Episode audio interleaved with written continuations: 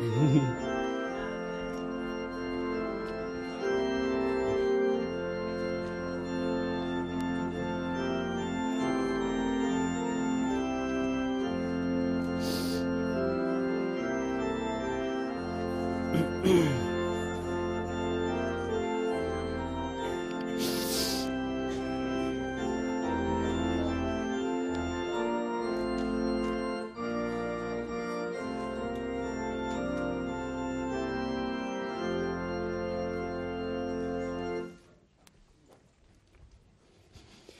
Welcome to worship. It's good to see you. Good to be with you. Uh, before we get started, let me go through a few announcements. And there, you'll notice on the back of your bulletin there are quite a few announcements. So I'm not going to cover all of these, but I encourage you to read through them. Uh, the first is that our missions committee is meeting today at 4 p.m. If you're part of that committee, please be there for that if you're able. And if you would like to be on the missions committee, uh, you can talk to Dr. Suttle. Uh, he's the chair of that committee and you can just come to the meeting today if you're interested in that. That will be a great time.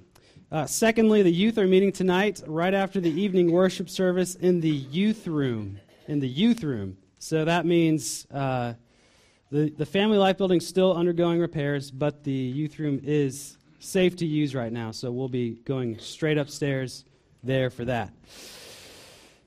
Lastly, You'll notice there's information about the cherub and primary choirs. If your children are uh, would like to be a part of that, practicing has begun at 5:15, and the locations are in your bulletin. 5:15 on Wednesdays. And if uh, if you have questions about that, you can come talk to me, and I'll point you in the right direction. Uh, that's all we have for announcements. Uh, God has uh, been gracious to us, and He has led us here to worship Him. So take a few moments uh, to prepare yourself, uh, to prepare your hearts and your minds uh, to worship God this morning. Let's do that now.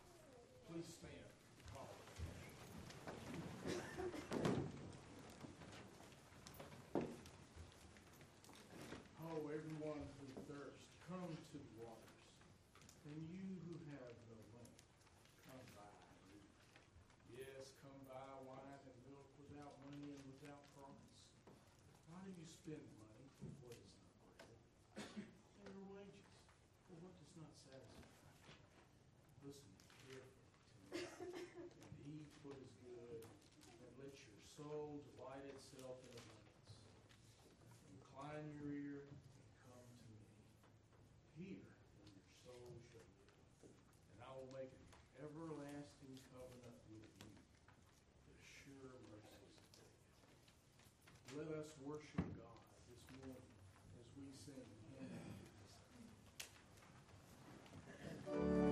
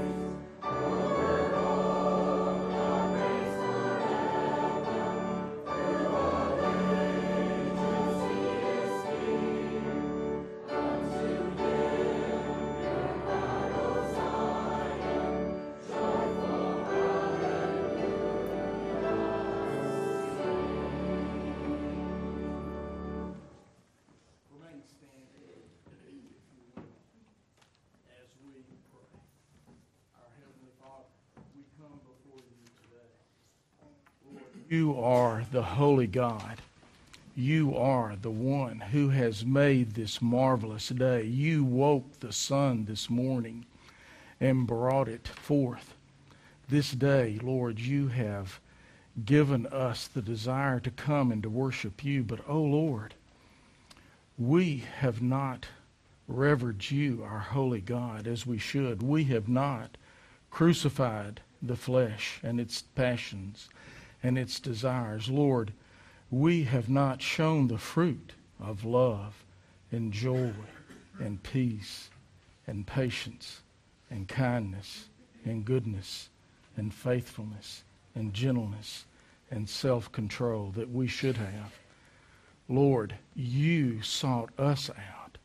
You have sent forth your word. You have, by your Holy Spirit, awakened our hearts. And today we come to worship you. Oh, Lord, be with us today as we bring our songs, our prayers, and we hear your word preached to us. Open our hearts to receive. Bless our worship as we glorify you. And now, as we repeat the prayer that your Lord, our Lord, taught us to pray. Our Father, who art in heaven, hallowed be thy name. Thy kingdom come, thy will be done, on earth as it is in heaven. Give us this day our daily bread, and forgive us our debts as we forgive our debtors.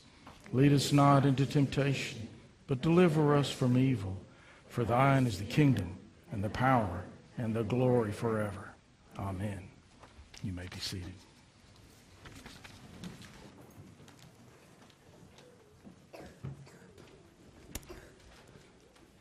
If you all would stand for our confession. Sorry, Dr. Suttle.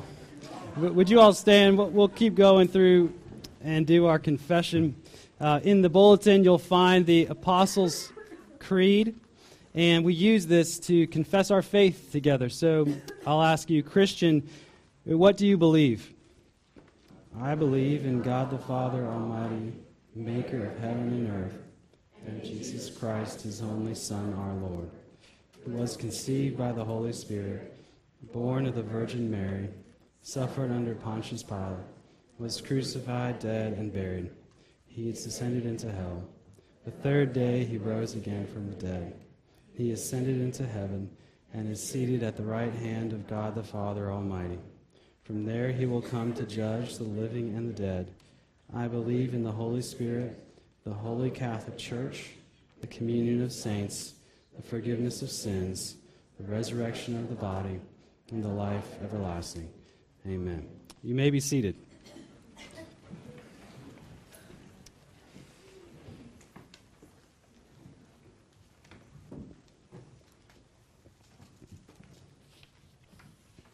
Well, as we go through this Apostles' Creed each Sunday, uh, we take a part of it and we look at it just briefly before we go into a time of prayer. And we see in our confession where it says how Jesus suffered under Pontius Pilate, was crucified, dead, and buried. And uh, we confess that Jesus suffered at the hands of other people, that he, uh, the reason why the Son of God became man was to shed his blood, as one person says, a full, perfect, and sufficient sacrifice and satisfaction for the sins of the whole world. And when we read in Romans, where it says, God did not spare his own son, but gave him up for us all. This is the love of God for you and for me, that Jesus would suffer unjustly for sinners.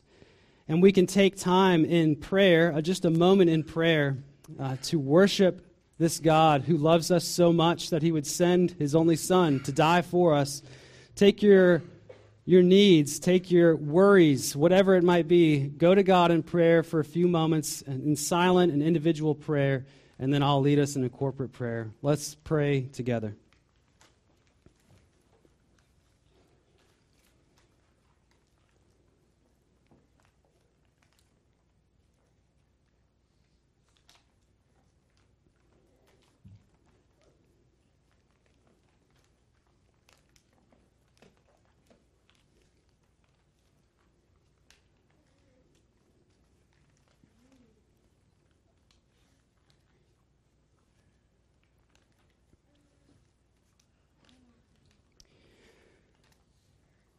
Lord God, we pray, and we pray the words that we read in your word, in which it says, And this is love, not that we have loved God, but that he loved us and sent his Son to be the propitiation for our sins. Beloved, if God so loved us, we also ought to love one another. And Lord God, in these two verses, we have enough truth to worship you for all time. And the story and reality of your love is that you love people who don't love you. You sent your Son to be the propitiation, which is to be a sacrifice to take away the sins of the world, like an unblemished lamb offered on the altar, whose blood would turn away the wrath of God against our sin. Lord, that's the most wonderful news that we could never even dream of, and yet it's true. And dear Father, you have loved us this way, and we know we also ought to love one another. Not just the people we like or get along with, but the people who dislike us, who we might even dislike, the people who hate us, and those who hate you.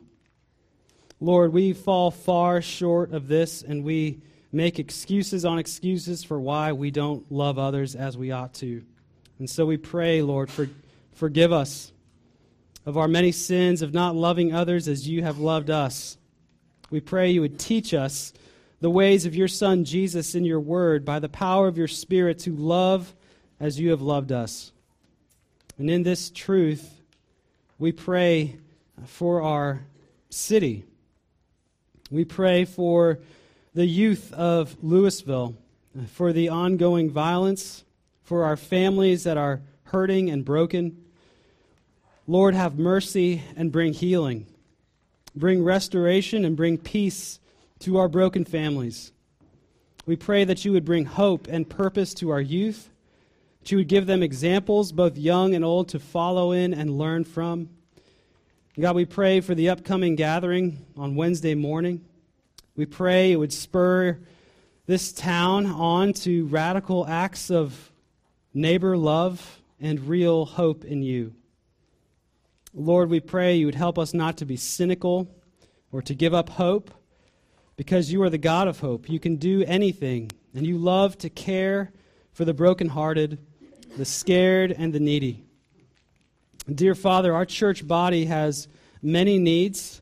Many of us are silently hurting and silently suffering, but you know our needs, and we pray you would help us bring our needs to light with other members of this church so that we can carry each other's burdens, so that we could encourage each other and spur one another on to love and to good works. We pray you would do these things, God. And we pray you would continue to lead us by your Spirit's power in this time of worship. And we pray all of this in the mighty name of Jesus. Amen.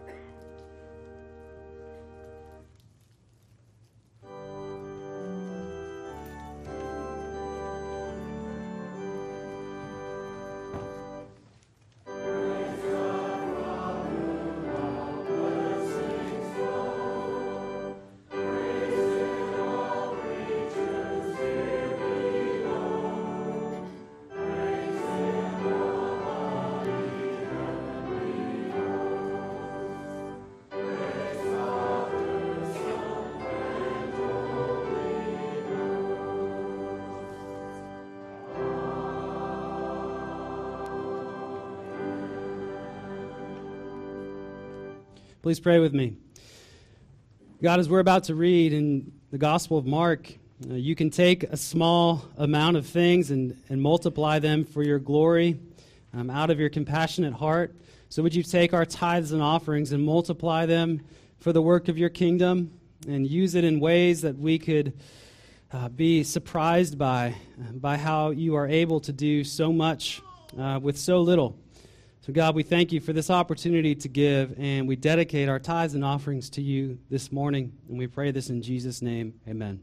If you would remain standing, we'll continue worshiping together with hymn 529, which is Love Divine, All Loves Excelling. Let's sing hymn 529.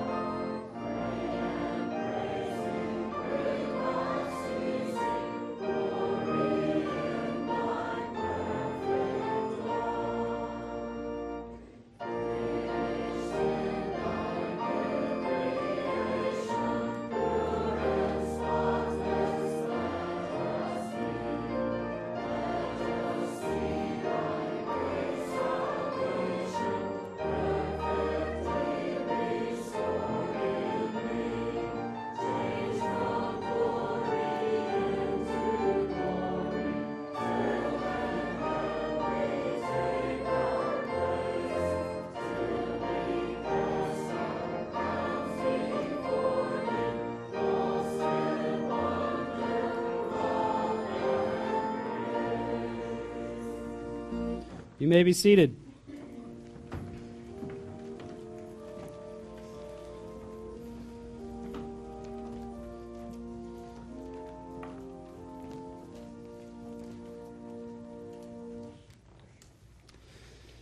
I invite you to turn to Mark chapter 6. Mark chapter 6, starting at verse 30.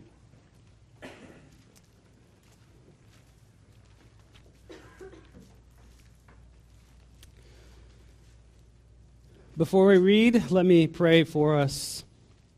God, even as we read your word, would you uh, speak clearly to us? Would you encourage our hearts? Would you challenge us as we read and study your word? Lord, you are good to us in this way, and we pray you would continue to bless us by your word. We pray in Jesus' name. Amen. Let's read Mark chapter 6, starting at verse 30. The apostles returned to Jesus and told him all that they had done and taught. And he said to them, Come away by yourselves to a desolate place and rest a while. For many were coming and going, and they had no leisure even to eat. And they went away in the boat to a desolate place by themselves. Now many saw them going and recognized them, and they ran there on foot from all the towns and got there ahead of them. When he went ashore, he saw a great crowd, and he had compassion on them, because they were like sheep without a shepherd. And he began to teach them many things. And when it grew late, his disciples came to him and said, this is a desolate place, and the hour is now late. Send them away to go into the surrounding countryside and villages to buy themselves something to eat. But he answered them, You give them something to eat. And they said to him, Shall we go and buy 200 denarii worth of bread and give it to them to eat? And he said to them, How many loaves do you have? Go and see. And when they had found out, they said, Five and two fish. Then he commanded them all to sit down in groups on the green grass. So they sat down in groups by hundreds and by fifties. And taking the five loaves and the two fish, he looked up to heaven and said a blessing and broke the loaves and gave them to the disciples to set before the people. And he divided the two fish among them all. And they all ate and were satisfied. And they took up twelve baskets full of broken pieces and of the fish. And those who ate the loaves were 5,000 men. This is the word of the Lord. Thanks be to God. This is one of the most famous stories in the Bible, and it's the only miracle recorded in every gospel, in each of the four gospels. So clearly, God would like us to remember and to think upon this story of Jesus' miraculous feeding of 5,000. Um, Jesus uses his miracles to teach us about himself, to teach us about the heart of God. And here in this miracle, we learn more about the heart of God. And he teaches us about how God even works in the world through his people. And he uses it to teach us about our true hunger. So we're going to look at three points as we go through this passage. And the first is the compassion of the king. And then we'll look at the instruments of the king. And finally, the feast of the king. Let's look at the compassion of the king. Before Jesus uses his apostles to, to feed the 5,000, we glimpse the heart of Jesus. Read with me again in verse 33. Now many saw them going and recognized them, and they ran there on foot from all the towns and got there ahead of them. When he went ashore, he saw a great crowd, and he had compassion on them, because they were like sheep without a shepherd, and he began to teach them many things. Jesus had sent his apostles out two by two to do miraculous works of God, to heal the sick, to cast out demons, to preach the gospel of the kingdom, the gospel of repentance and faith in Christ. And now they're back together and they are exhausted. So Jesus says to come away to a desolate place so they can get some rest. But before they can get there, there's at least 5,000 people waiting for them. They see that they're going where they're going, and they get there ahead of them. Maybe you've had a day like this, um, where so much has happened, maybe so much has gone wrong. Maybe you got into a, a fender bender Maybe work was piling up more than you can handle, and at the end of the day, you pour yourself a nice cold drink, you turn on some music, and right as you sit on the couch, someone calls you and asks for your help.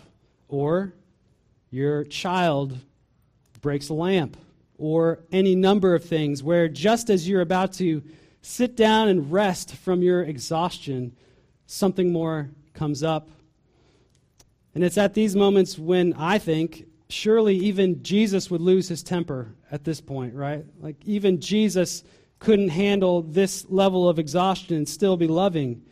Can we just get a second to rest? I have the feeling the apostles felt a little bit like this hungry, exhausted, looking forward to some rest. And if you look at the verse again, it's not the apostles who have compassion, it's Jesus. It says he saw the crowds, he had compassion.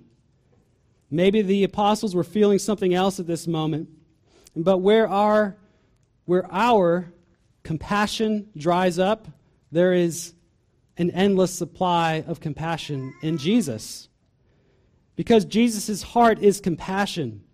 There is a now famous book, you could say it's famous, but it's very popular, called Gentle and Lowly from Dane Ortlund. And he says this about Jesus' heart early on in the book.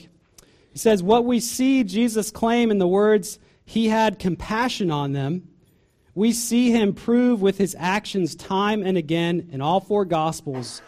What Jesus is, he does. He cannot act any other way. His life proves his heart. So we see just in this brief verse that Jesus cares about people. That is his heart. He has a heart of compassion. And we've read this, we've heard this before but Dane Ortlund will go on to explain how this word for compassion means literally, uh, it refers literally to the bowels or guts of a person. It's an ancient way of referring to what rises up from one's innermost core.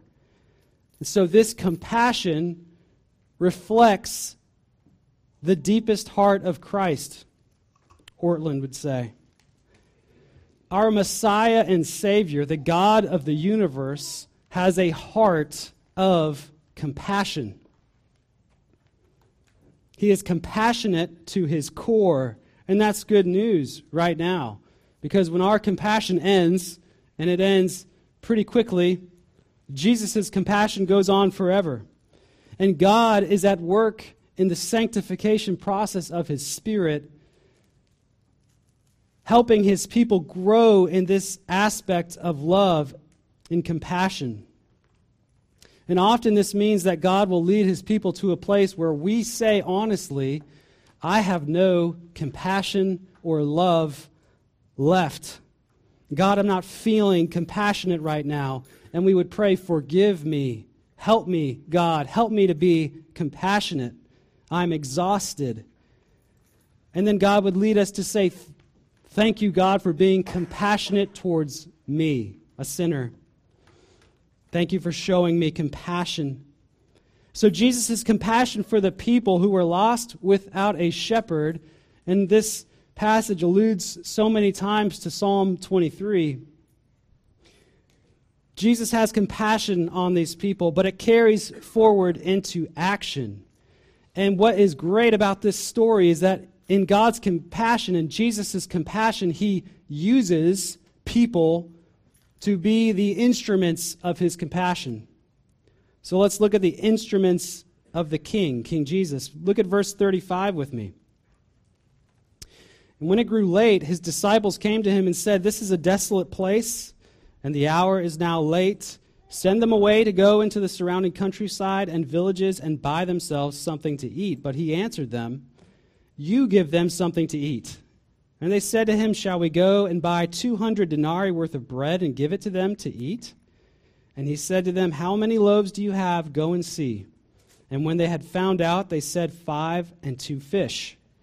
It's at this moment the apostles are asked by Jesus to give the people something to eat. And they almost mock him by joking that they'll need almost a year's wage a year's worth of wages to feed this amount of people.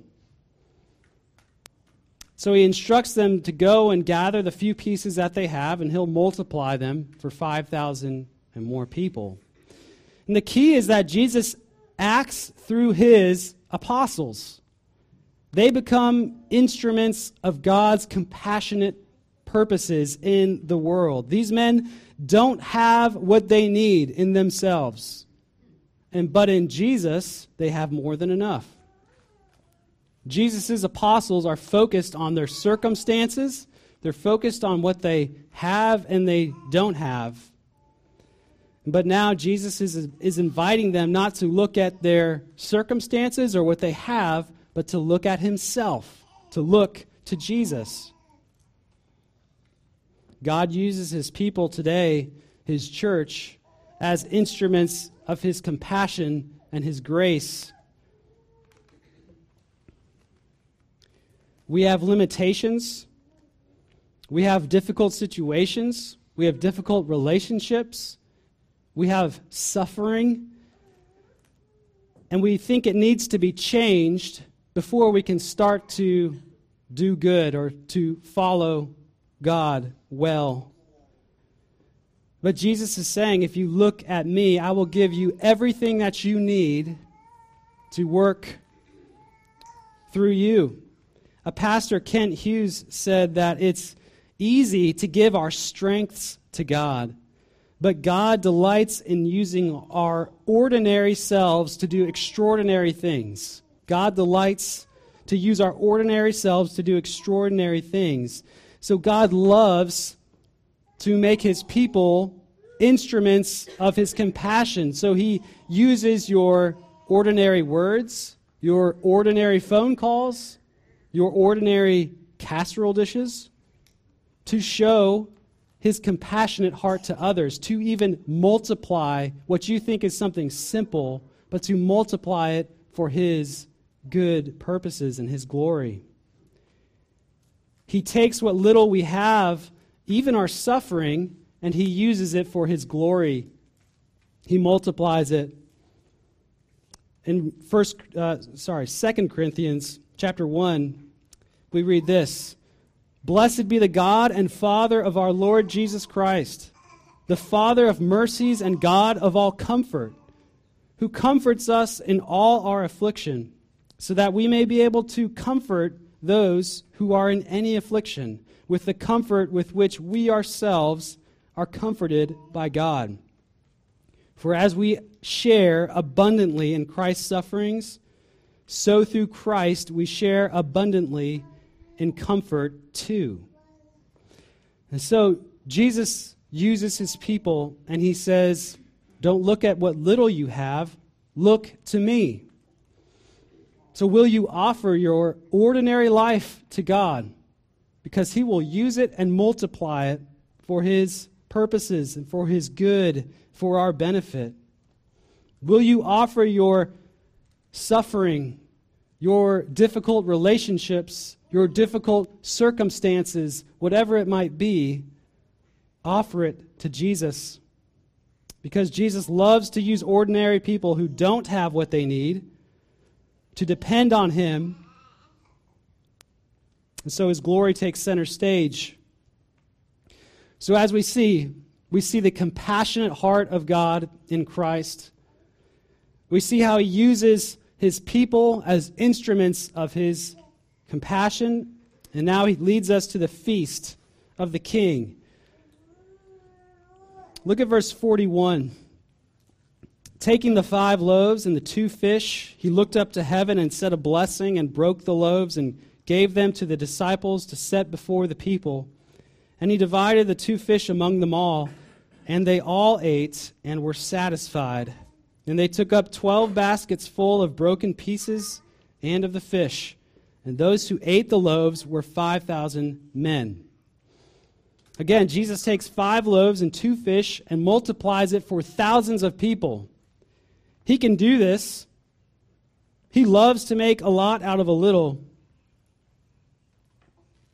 I was talking about this passage with someone uh, who I didn't get permission to refer to, but because I didn't ask. Um, but we were talking about this passage about what it means to be satisfied in Jesus. I like to, when I look at a passage, I want to know what is it really, what can I really connect to my life about God's Word? What, what connects to my experience of life in Christ? This person said, I want to be made holy, I want to be sanctified, I want to be satisfied in Christ, but what I really want to what I really want is to eat. I don't want to be hungry right now. I just want to be essentially happy right now. And I think that's what Jesus is encouraging us to look at.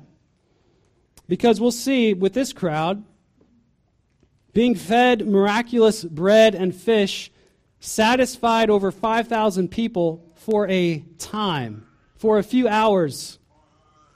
They'd be hungry again. Jesus raised Lazarus He raised the little girl who we read about a few weeks ago, but they would die again. Jesus healed the sick over and over, but they would get sick again. So, what Jesus is really teaching us here is that when we believe in Him and come to Him, one day we will never be unsatisfied. We read Jesus' words in John chapter 6 For the bread of God is he who comes down from heaven and gives life to the world. They said to him, Sir, give us this bread always. And Jesus said to them, I am the bread of life. Whoever comes to me shall not hunger, and whoever believes in me shall never thirst. The human condition, as you all well know, is to be constantly unsatisfied. And we meet those dissatisfactions with momentary satisfaction. All of us are searching for things in this life to satisfy us. Usually it's food, it's clothing, whatever it might be.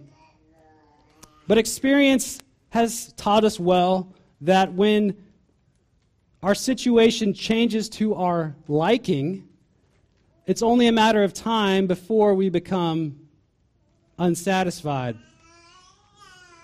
before things change for the worse. Jesus is doing something deeper with his people and with you and with me. He uses our discontentment and dissatisfaction to lead his people to himself.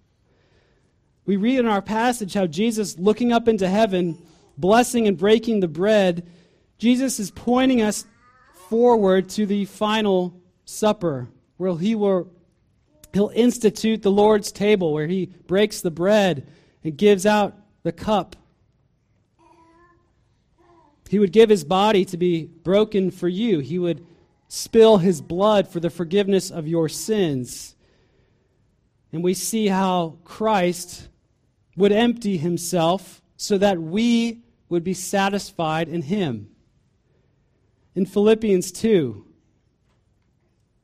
we read that Jesus, who, though he was in the form of God, did not count equality with God a thing to be grasped, but emptied himself by taking the form of a servant, being born in the likeness of men, and being found in human form, he humbled himself by becoming obedient to the point of death, even death on a cross. Jesus took on the full wrath of God for the sins of the world. He drank the cup of wrath for us. Isaiah 51 says, Therefore, hear this, you who are afflicted, who are drunk, but not with wine. Thus says your Lord, the Lord, your God, who pleads the cause of his people. Behold, I have taken from your hand the cup of staggering, the bowl of my wrath. You shall drink no more we won't drink from this cup of wrath because Jesus drank it for us. He took the punishment and judgment of the world's sin against the holy God upon himself so that we could be satisfied in him, so that sinners would know what it is to be filled with the fullness of God, as Pastor Heath shared with us last week to know the love of Christ that surpasses knowledge. So, what does it mean to be satisfied in Jesus? If this is all true, what does it mean for me and you? I read a quote from a famous Christian teacher named Joyce Meyer. Some of you may know this woman a lot better than I do. But she says this God cares about everything about you and everything that concerns you. He wants to be good to you, and He will never disappoint you. Give Him all of your heart and put all of your hope and expectation in Him. You can have true contentment and satisfaction in Christ. You can have, she says, true contentment and satisfaction in Christ.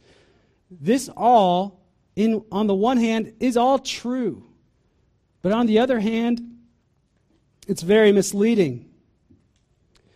She leads us to think that we ought to and can have true abiding contentment in this life, in Christ. Many of us are here this morning wondering why we feel so dissatisfied, so discontent, even. We may begin to think that something is wrong with us, that we don't love Jesus enough, or that our faith is not strong enough. We're too weak in our faith. We need to believe more. And we think our discontentment is a problem of our own making, that we can fix it if we just read our Bibles more or pray more. We know nothing in this world will, will satisfy us, and yet we search endlessly for that next thing that will satisfy us, even for a moment.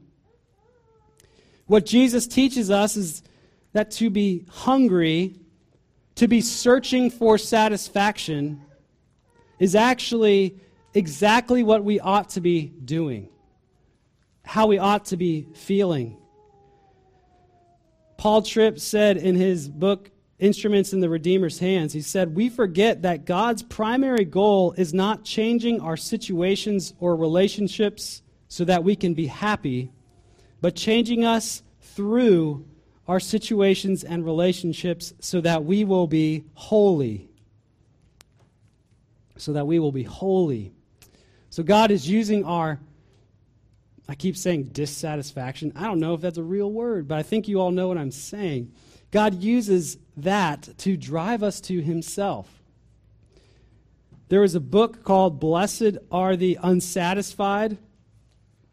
And the author said, when we grow deeper in faith and closer to Jesus, we're likely to find ourselves less, not more, satisfied with life here and now.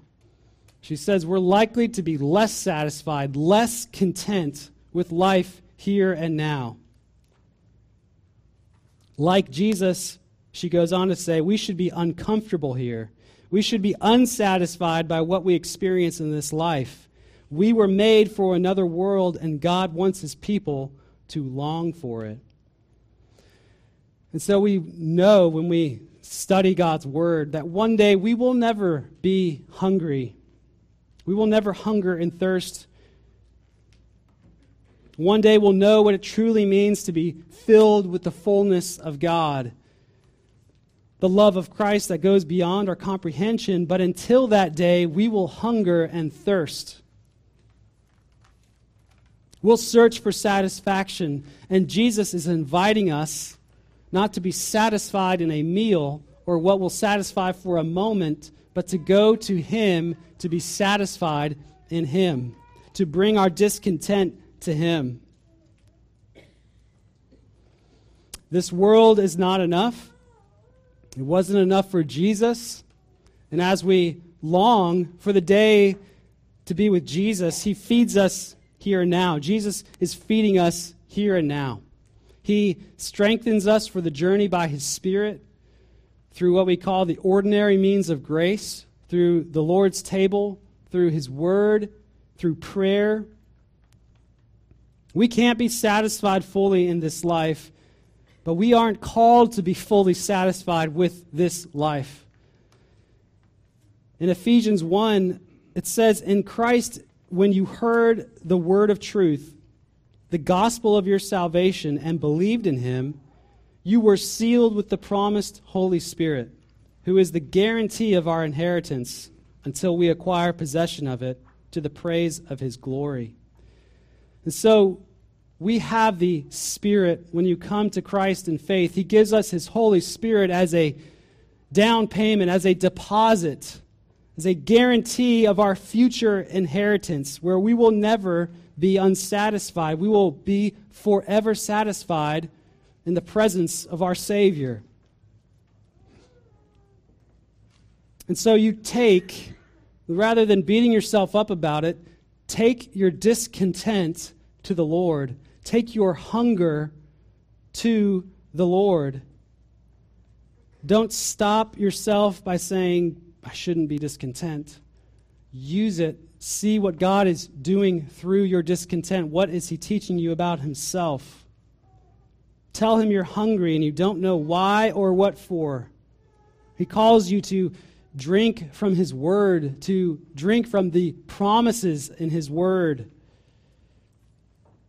We were brought into this world because of sin. We, being born in sin, we have an eternal longing, a hunger that will not be satisfied unless it is in Christ.